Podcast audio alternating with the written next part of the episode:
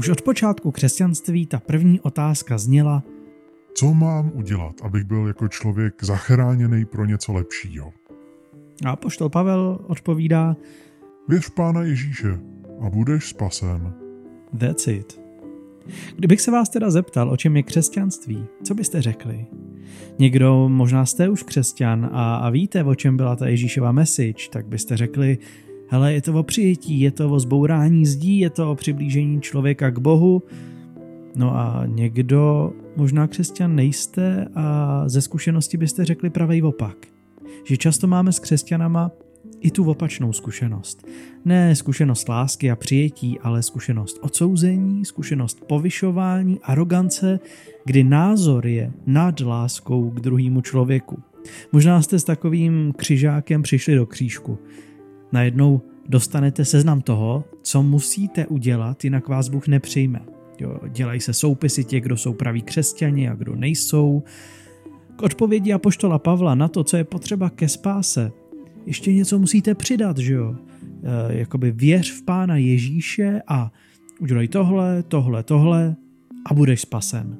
No, Pavel to takhle nepíše. Tomuhle přístupu se říká legalismus nebo taky zákonnictví a v tomhle podcastu to budu častokrát opakovat. Legalismus předpokládá, že k tomu, aby mě Bůh přijal, já musím něco udělat, musím splnit jeho očekávání, splnit tudu seznam. Je to lpění na náboženských zákonech, který často destruují naše vztahy s lidma kolem. A jak dneska uvidíme, takový pohled na svět dělá z Ježíšova poselství nějakou karikaturu a může dost negativně ovlivnit náš vnitřní, duchovní i emocionální život.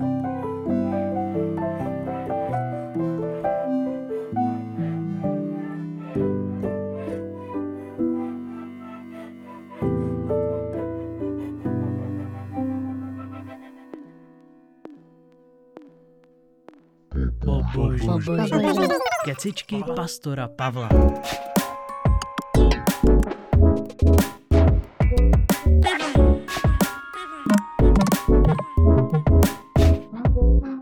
V letech 2017 až 18 probíhal v celosvětové církvi adventistů, který jsem členem, průzkum. Bylo osloveno 65 tisíc členů. A jeden z těch výsledků bylo, že dvě třetiny oslovených lidí zastávají právě tyhle legalistický, zákonický názory. Jo, takový lidi podle výzkumu odpovídali, uh, nedostanu se do nebe, pokud nebudu dokonale dodržovat boží zákon. Nebo říkali, mám-li být spasen, musím být pokřtěn v církvi adventistů sedmého dne. Prostě jinak řečeno, musím udělat to a to a díky tomu si to u Boha pojistím. Prostě něco za něco, jednoduchá transakce. Ale sám si kladu otázku, jak je tohle možný? Jak je možný, že přijde někdo, kdo začne sobě a druhým říkat, musíš se snažit víc, jinak ti nebe uteče. A když se nedaří, tak se objeví třeba nepříjemný tlak, jenom abyste věděli, že děláte něco špatně a Bůh vás proto bude ignorovat. To je trošku manipulativní přece, ne? Proč jsou některý věřící uh, pak na druhý lidi tvrdší než třeba jako nevěřící? Neříká snad Ježíš, podle toho všichni poznají, že jste moji učedníci, když budete mít lásku jedni k druhým. Není Ježíš nejvyšším odrazem lásky, když jako křesťan věřím, že přišel na tenhle svět proto, aby mě vytáhl z bahna pro lepší život? Když se vzdál svýho života proto, abych já nemusel umřít, umřel proto, abych já nemusel umřít, obětoval se za druhý. Sám říkal svým učedníkům, Nikdo nemá větší lásku než ten, kdo položí život za své přátele. Ne, že největší lásku má ten, který vám dokáže sepsat seznam toho, jak jste hrozný člověk. Ježíšův příběh čtu v přijímající perspektivě a svůj příběh tak čtu taky. Je to příběh o tom, že jsem jako člověk selhal, že jsem se vydal špatnou cestou, že jsem pokazil tolik věcí, že jsem ublížil tolika lidem. A každý tenhle špatný krok je vždycky cestou do hlubší samoty. Čím větší sebestřednost, tím nakonec hlubší samota. Až se člověk nakonec ocitne na tom nejopuštěnějším místě. V hrobě. To je konečná, kde nic víc není.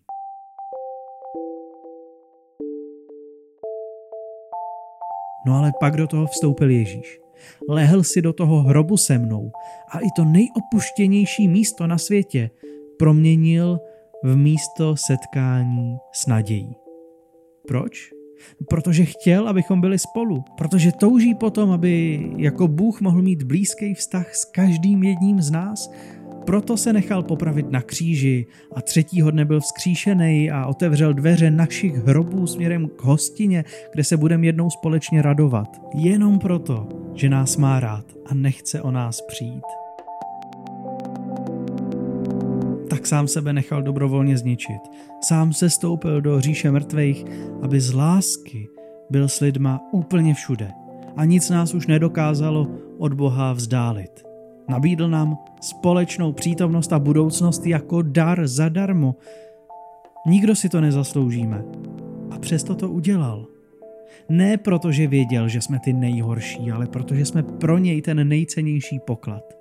Jednou jsem to slyšel podaný takhle, strašně se mi to líbilo, od té doby to ve mně rezonuje, že kdyby Bůh měl peněženku, tvoje fotka bude v ní. Kdyby Bůh měl ledničku, tvoje fotka bude na té ledničce.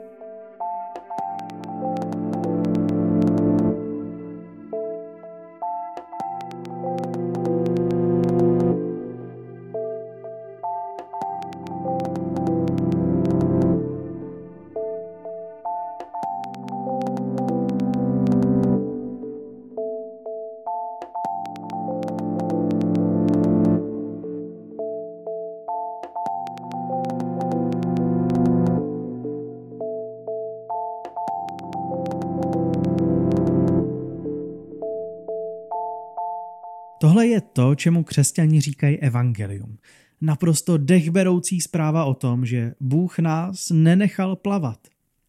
Když ale začnu říkat, že si boží lásku a, jeho zájem musím jakkoliv zasloužit ze své strany, což je ten legalistický pohled, tak všechno to, co Ježíš udělal, vlastně házím do koše. Když říkám, že ještě nejsem dost dobrý na to, aby mě Bůh přijal, že někdo jiný ještě není dost dobrý na to, aby ho Bůh přijal. Tak tím vlastně říkám, že boží láska, kterou k nám Bůh má, nestačí. Že Ježíšova smrt nestačí. Že Bůh udělal všechno, co mohl, ale to nestačí. Že Bůh vlastně není dostatečně Bůh, že je neschopný. Že musím ještě začít makat já a vynahradit tuhle boží neschopnost. Výsledkem tohohle chápání a překrucování evangelia je zaměření na vnější výkon spíš než na vnitřní proměnu. Jedu, jedu, abych měl pocit, že si nebe sám zasloužím. Ale apoštol Pavel jasně říká, že sami si nic z toho nedokážem zasloužit. Víte, nejtěžší věc v našem životě je přijmout, že celý je to až moc jednoduchý že jediný, co potřebujeme, je naše potřeba Boha. A všechno, co potřebujeme udělat, je nic. A to má jen velmi málo lidí. To je docela moudrý, řekl to jeden americký teolog John Gerstner, tak eh, já zas tak moudrý jako nejsem, no, ale když, když tohle neprožiju vlastním srdcem, tak si sestavím zvláštní duchovní rovnici. Něco jako já plus výkon rovná se naděje, kterou si zajistím sám. Já plus výkon. Ale kde je v téhle rovnici Bůh? Křesťanská rovnice nesmí zapomenout na to, co Bůh udělal a že v centru všeho, v centru každé rovnice je Ježíš, který nikdy neprovedl nic špatného a i tak dostal tu nejhorší bídu místo nás, aby na konci všeho nemělo poslední slovo naše selhání, ale jeho láska.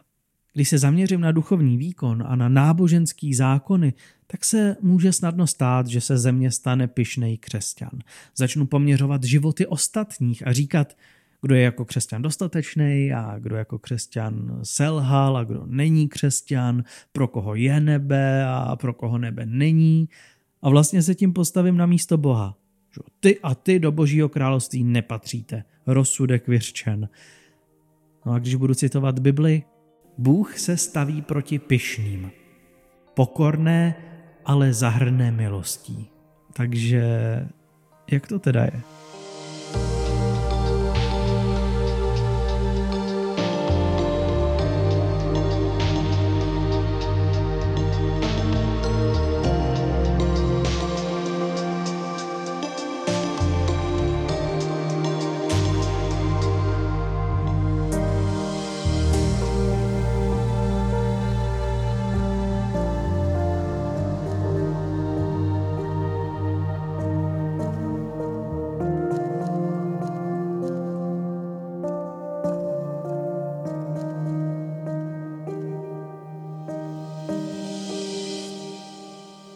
Z toho výzkumu, který jsem zmiňoval na začátku, plyne jedna zajímavá věc. My jsme si řekli, že podle tohohle výzkumu spousta lidí věří v to, že aby se dostali do nebe, očekává se od nich nějaká spoluúčast a že boží moc nestačí. Ale zároveň 95% všech otázaných souhlasilo s tím, že boží záchranu máme jenom skrz to, co Ježíš udělal, jenom skrz to. Jinak řečeno, že spása přichází jenom skrze Ježíše Krista. A slyšíte v tom, že to nejde dohromady?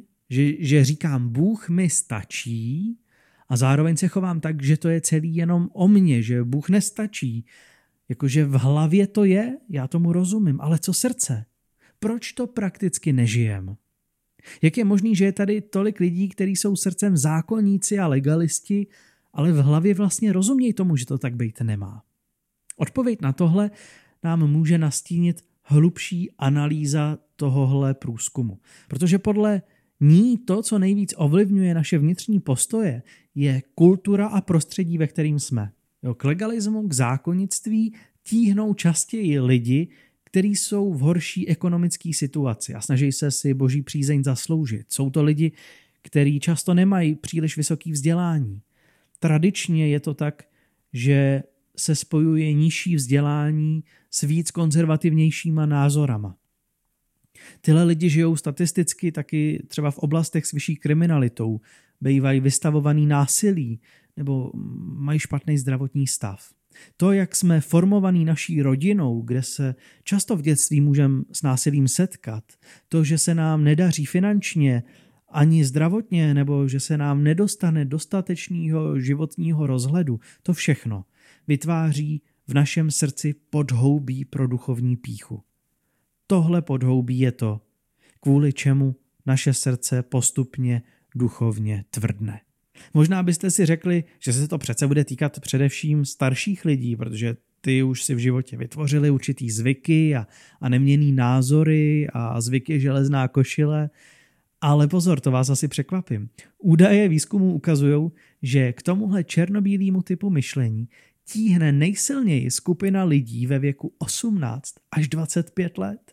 Jo, to je skupina, která nejvíc poslouchá tenhle podcast. To je skupina, ve který s nějakou pravděpodobností se nacházíš i ty.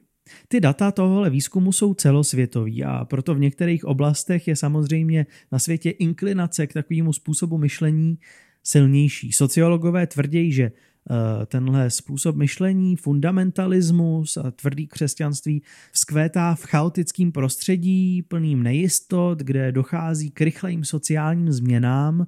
Samozřejmě silnější je míra duchovního legalismu a duchovní píchy. V Africe, v Jižní Americe, Ázii, ale i když nebude v našem okolí v Evropě za stolik zákonických lidí jako třeba někde jinde, řekněte mi upřímně, to jste se v Česku nikdy nesetkali s takovýma lidma a nemusíte to říkat nahlas.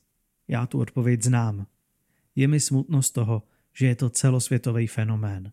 Že se to netýká někde jich, ale že se to týká nás všech. Podle výzkumu je tahle zákonnická skupina lidí často v životě méně šťastná, nebo je víc neklidná. Silným motivátorem proto se duchovně povyšovat a snažit se být duchovně lepší než ostatní je strach. Jo, když, když nerozumím světu kolem sebe, který může působit chaoticky, potřebuju jistoty. A když se mi rozpadnou jistoty, kterých se držím, co mi potom zůstane? Proto každý, kdo spochybní to poslední, čeho se držím a představuje třeba jiný duchovní životní styl, než je můj a vlastně to spochybňuje tu uh, moji pravdu, kterou mám, tak to je automaticky můj nepřítel. Lidi se sklony k legalismu často trpějí taky dalšíma pocitama, jako je vina, jako je stud. Pícha často funguje jako vyrovnávací mechanismus, který nám pomáhá proti pocitům méněcenosti. Že když toho udělám dost, když budu dělat to, o čem si myslím, že je správný, tak jako člověk budu znamenat víc. Proto legalismus, to zákonnictví přitahuje lidi, kteří mají nízký sebevědomí který prožívají negativní postoj vůči sobě samýmu. Prožívají často odmítnutí. Odmítnutí od sebe samého, od blízkých, od Boha. Někdy stačí i to, že nás jako malí rodiče třeba dost nechválili a pocit toho, že si musíme pochvalu náročně zasloužit, pak sebou táhnem celým životem. Podle výzkumu lidi se zákonickýma preferencema jsou v životě méně spokojení. Prožívají víc negativních emocí. Kvůli své duchovní perspektivě je pro ně těžší prožít nějaký duchovní růst, posouvat se dál. Jsou to všechno pocity toho, že nejsme dost dobrý, že to musíme napravit svojí svatou horlivostí. Jedním z výsledků takového životního stylu potom je silná přetvářka, kdy vlastně žiju víc životů najednou. Ten jeden s maskou vzorného věřícího a ten druhý, který si skrývám jenom pro sebe.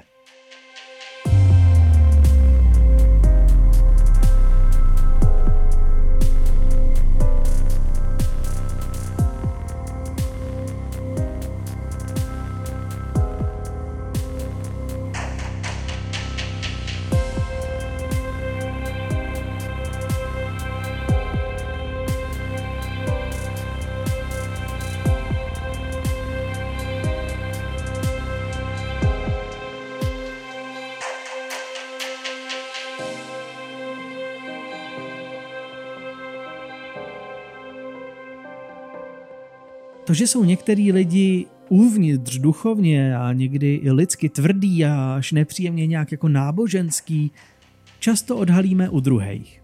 Horší to je ale odhalit u sebe. Jak můžeme odhalit vlastní špatný směřování, když se na sebe vlastně už vždycky koukáme z vlastní perspektivy. Že to, že si sám u sebe všimnu, že postoje mýho srdce ubližují druhým lidem a duchovně nejsem v pořádku, je zázrak. A já jenom prosím o moudrost, abych to dokázal rozpoznat i sám u sebe. Tak zkuste za to prosit třeba taky. Je to skutek pokory a ten nikdy neuškodí. Prostě Bože, ukaž mi, kde moje srdce stvrdlo. Ukaž mi, kde jsem tobě křivdil. Ukaž mi, kde jsem ublížil svýma postojema druhým lidem. Ukaž mi, kde svýma postojema ubližuju sobě samýmu. Jak z toho potom ven. V hlavě sice můžu rozumět tomu, že Bůh po mně touží, říká se to v kázání, že všechno podstatný už zařídil, eh, posloucháme o tom moc hezký podcast, abychom spolu mohli být, Bůh všechno udělal. Ale jak to můžu prožít, jak, jak tohle přijme moje zraněné srdce? Jestli hlavním problémem v naší duchovní cestě a duchovní zralosti je prostředí, ve kterým jsme nebo ve kterým jsme vyrůstali, jestli to je daný hodně kulturou a tím, co jsme si převzali z rodin, jak z tohohle ven? Odpověď je, že potřebujeme prožít uzdravení srdce. Protože člověk nemůže mít zdravou spiritualitu, pokud není zdravý emocionálně. Pokud chci růst v duchovně zdravě nastaveného křesťana, tak potřebuju mít tu správnou perspektivu životní, potřebuji vnitřně prožít správný sebepojetí, vyznat, že jo jasně, ne všechno jsem udělal v životě správně, ale nemusím se bát od Boha odmítnutí a toho, že by mě nepřijal. Abych přijal odpuštění bez neustálého pocitu viny, potřebuju si přivlastnit pohled, jak mě vidí Bůh. Abychom nechali jeho přijímající lásku formovat naše zraněné srdce a mohli dál osobnostně růst jako lidi tak, jak nás sám zamýšlel mít. Když přijmu srdcem to, že Ježíšův příběh je vlastně příběhem pro mě a všechno se to stalo kvůli mně, jo a tím myslím, že to je příběh jako i pro vás a všechno se to stalo kvůli vám a, a je to příběh pro tebe a všechno se stalo kvůli tobě, e, musí to být osobní, tak tohle může uvolnit ten srdeční kámen a nechat ho, aby se začal pomalu rozpouštět pocity viny a pocity nedostatečnosti se začnou rozpouštět. A najednou se objeví vděčnost, objeví se obrovská radost a dovnitř nás se rozleje teplo a klid. Já přijmu to, jak mě vidí Bůh. Bůh se nesoustředí na tvoje chyby. Bůh vidí tvoji krásu a jak úžasný člověk jsi. Bůh vidí to, co ani my sami na sobě často nevidíme. Tohle je na počátku duchovní cesty. Prožít boží lásku, prožít přijetí I když jsem se po cestě životem let kde zašpinil. A tady, v tomhle okamžiku, kdy prožiju to, že Bůh o mě stojí, pak začíná moje snaha o nápravu toho, co jsem pokazil. Ne ze strachu, abych si Boha naklonil, ale z vděčnosti, že mě Bůh přijal. Víte, já se až příliš často na můj vkus setkávám s tím, že se lidi necítějí být hodni toho, aby řekli Bohu veřejně svý ano při křtu. Jo, něco jim v tom brání. Ještě nejsou tak daleko, říkají, nejsou ještě ty praví křesťani. Ale pravý křesťan není ten, který je ve všech oblastech OK, ale ten, který přijal, že ho Bůh miluje, i když je sám rozbitý. Prostě it's okay not to be okay. Je to totiž jako v tom příběhu o Mojžíšovi, který z Egypta vyvedl boží lid. Provedl je rozestoupeným mořem na boží pokyn. Bůh dal všem těm bejvalým otrokům, těm Hebrejům svobodu jako dar. Oni proto nic neudělali, celý život prostě dřeli, otročili a pak Bůh se rozhodl, že je vyvede z toho všeho a, a dá jim svobodu. Prostě je zachránil. Jako dar. No a když se pak vydali za Bohem a když ho následovali, tak jim Bůh dává nahoře Sinaj přikázání. Přikázání, které jim ukazují správný směr životem, aby se nestratili. Ale je strašně důležitý, že jim Bůh dává přikázání až potom, co spolu prožili to osvobození, co prožili, že jsou přijatí, že pro ně Bůh připravil něco lepšího. Nebylo to tak, že by jim v Egyptě Bůh řekl, hele, lidičky, tady máte seznam toho, co nedělat a pokud to zvládnete aspoň týden, tak vás vyvedu z otroctví v Egyptě pryč do svobody. A třeba uvidíte i zlatý prasátko. Takovejhle biblický Bůh není. Říká, hele člověče, mám tě fakt moc rád. Vidím, jak jsi úžasný a krásný a mrzí mě, že se v životě ztrácíš tak mi dovol ti pomoct. Pošlu svého nejmilejšího Ježíše. Ten vám ukáže cestu a ukáže vám, jak strašně moc vás miluju. A to, co po vás chci, je jenom, abyste to přijali. Všechno je zdarma, je to můj dárek z lásky k vám. A tím, že tady začínáme budovat svůj vztah, tak teprve potom z vděčnosti přichází moje reakce. Bože, já chci dělat to, co je správný. Chci napravit to, co jsem pokazil ale teprve když prožiju boží přijetí. Ale ne proto, abych si boží přijetí zasloužil, ale proto, že prostě cítím, že mě Bůh přijal a já nemůžu jinak.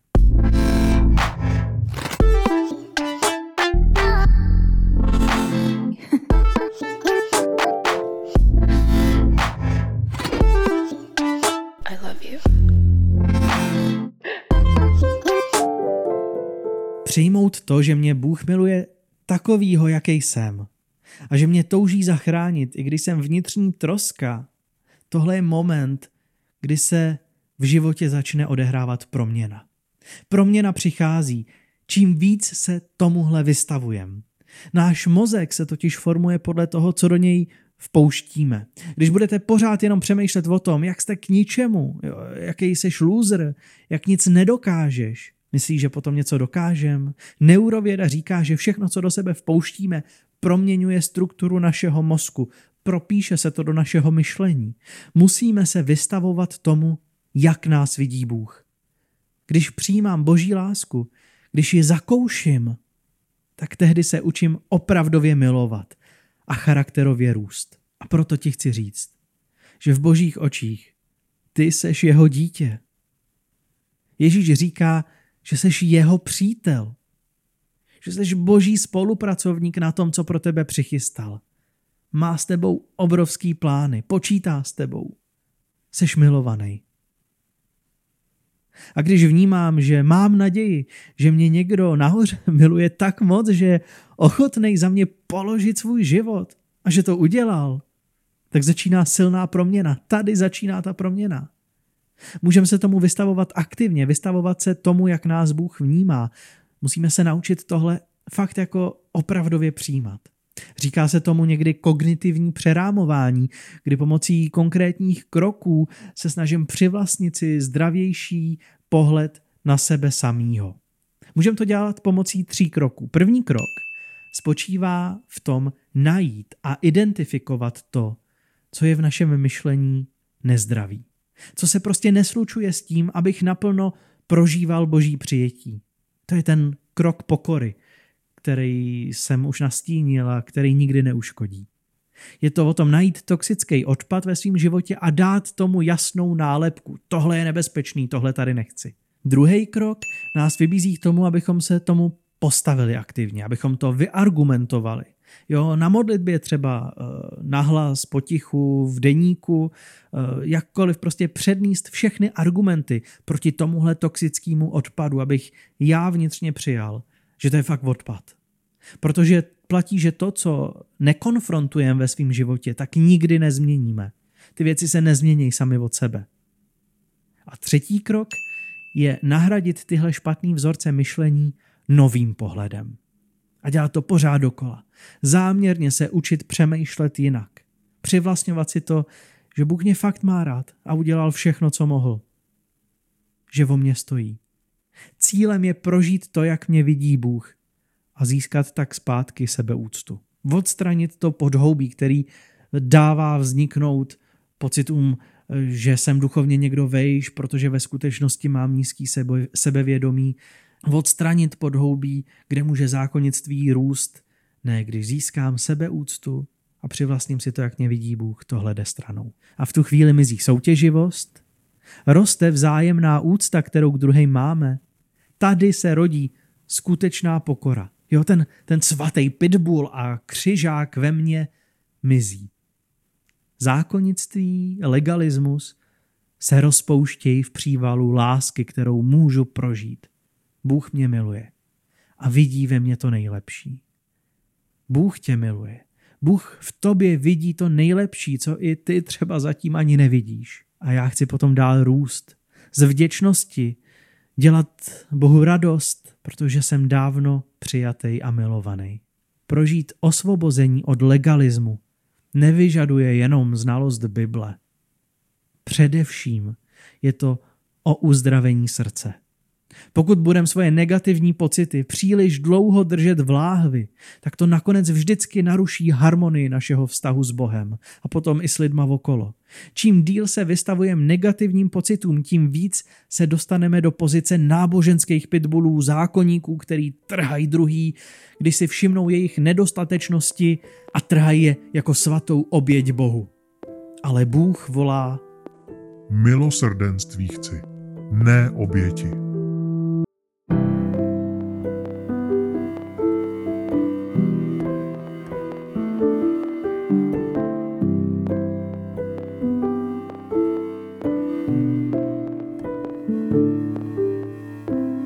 Čím jsme v životě prošli, nás strašně moc ovlivňuje. Ale dobrá zpráva je, že tomu toxickému, co nás nějak poznamenalo, se už nemusíme dál vystavovat.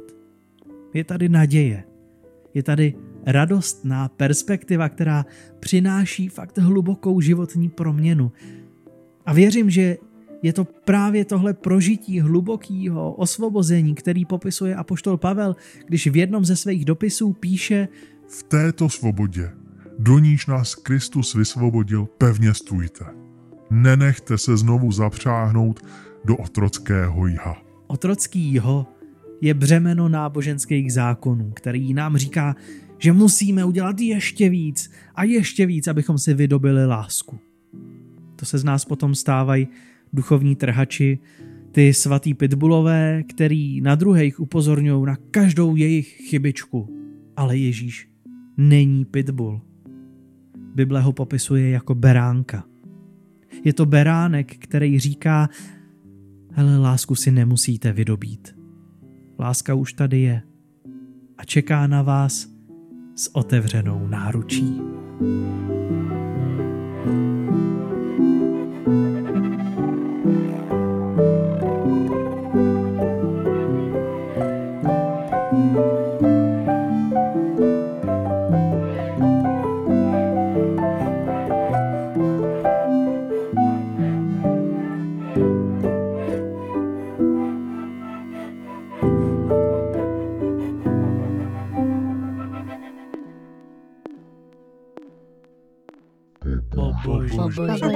Kecičky pastora Pavla.